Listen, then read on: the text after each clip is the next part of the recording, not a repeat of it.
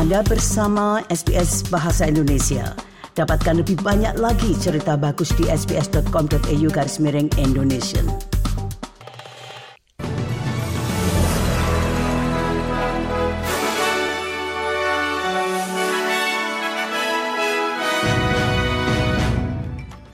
Warta berita SBS Audio untuk hari Rabu tanggal 13 Desember. Sari berita penting hari ini, siklon tropis Jasper diperkirakan akan meningkat menjadi badai kategori 2 sebelum mendarat sore ini. Australia memberikan suara mendukung resolusi PBB yang menyerukan kejahatan senjata kemanusiaan segera di Gaza dan dalam bidang olahraga, perang saudara di tubuh netball akhirnya berakhir dengan perjanjian pemain kolektif berjurasi tiga tahun yang baru dicapai. Berita selengkapnya.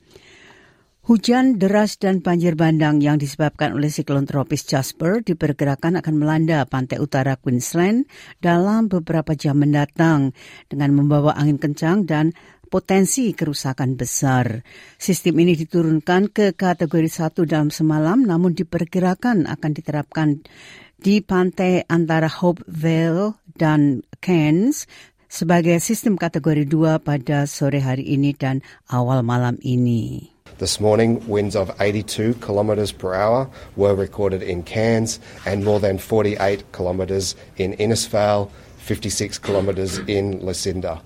Heavy to locally intense rain. Bendahara oposisi Angus Taylor mengatakan Perakiraan ekonomi terbaru pemerintah tidak ada yang dapat mengatasi inflasi atau mengurangi tekanan pada keluarga. Laporan terkini perekonomian pertengahan tahun pemerintah menunjukkan defisit menyusut sebesar 1,1 miliar dolar, turun dari prediksi bulan Mei sebesar 13,9 miliar. The Treasurer and Finance Minister talked about the government's budget. Well, the one budget they ignored talking about was the household budget and the household budget is in tatters. We've seen interest costs tripling since Labor came to power. We've seen, as I said, 27% increase. Para menteri tempat kerja federal dan negara bagian serta teritori bertemu hari ini untuk membahas kemungkinan pelarangan produk batu rekayasa yang biasa ditemukan di meja dapur. Safe Work Australia mengatakan meskipun pelarangan total terhadap produk tersebut akan memakan biaya yang besar, hal ini diperlukan untuk melindungi orang-orang yang terlibat dalam konstruksi dari penyakit paru-paru yang mematikan. Pemerintah federal telah berjanji untuk bekerja sama dengan negara bagian dan teritori untuk menerapkan larangan nasional. As you can imagine, it's devastating to not only myself but those around me, my family, my friends. Uh, it's it's such a sad thing to see myself and and Presiden Amerika Serikat Joe Biden mengatakan Israel berisiko kehilangan dukungan global atas apa yang disebutnya pemboman tanpa pandang bulu di Gaza. Pernyataan tersebut disampaikannya kepada para pendukungnya pada acara penggalangan dana tertutup dan berbicara dengan bahasa yang sangat keras hanya beberapa jam sebelum PBB menuntut gencatan senjata kemanusiaan. With regard to the flooding of the tunnels, uh, I'm not well. There is assertions being made that there's quite sure there are no hostages in any of these tunnels.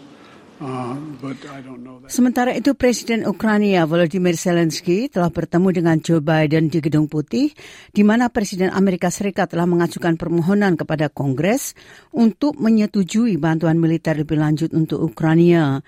RUU pendanaan senilai 167 miliar dolar yang diusulkan oleh Biden untuk Ukraina, Israel, dan kebutuhan keamanan nasional lainnya mendapat penolakan besar dari para senator Partai Republik yang mengendalikan DPR dan mengatakan tidak ada peluang dukungan mereka tanpa perubahan perbatasan Amerika Serikat.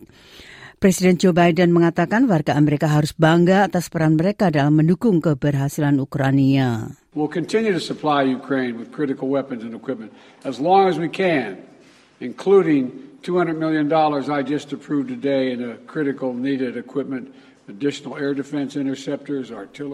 Presiden Zelensky mengatakan Ukraina teguh memperjuangkan kebebasan dan berterima kasih kepada kedua partai Amerika Serikat atas dukungan bipartisan mereka. Mr. President, thank you very much for your supporting, supporting us. And in these areas, like our victory in the Black Sea, we aim to win the air battle. Para penerima telepon triple zero di Victoria telah memilih untuk mengambil tindakan industrial, namun bersikeras bahwa panggilan tanggap darurat tidak akan terpengaruh. Mulai hari Senin 18 Desember, para pekerja akan mengenakan seragam, berhenti melaporkan atau merekam kode alarm palsu, dan menyampaikan pesan serikat pekerja melalui radio.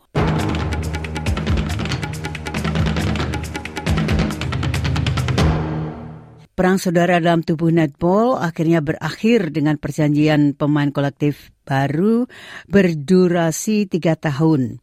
Dicapai sehari setelah kepala eksekutif netball Australia Kelly Ryan berhenti. Kesepakatan yang diumumkan pada hari Rabu tanggal 13 Desember ini mengakhiri perselisihan buruk dan berkepanjangan antara netball Australia dan serikat pemain.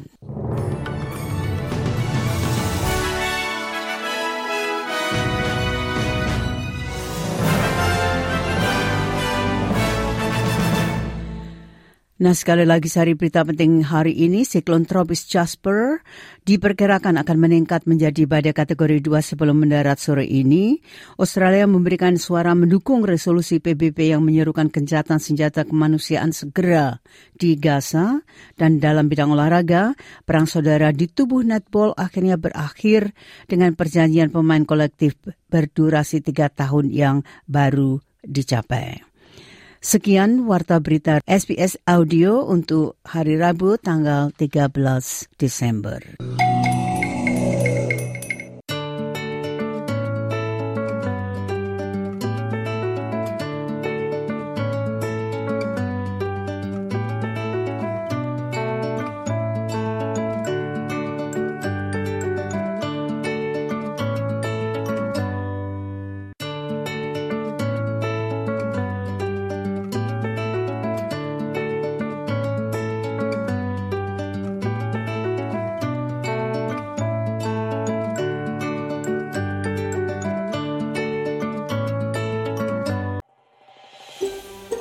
Anda ingin mendengar cerita-cerita seperti ini?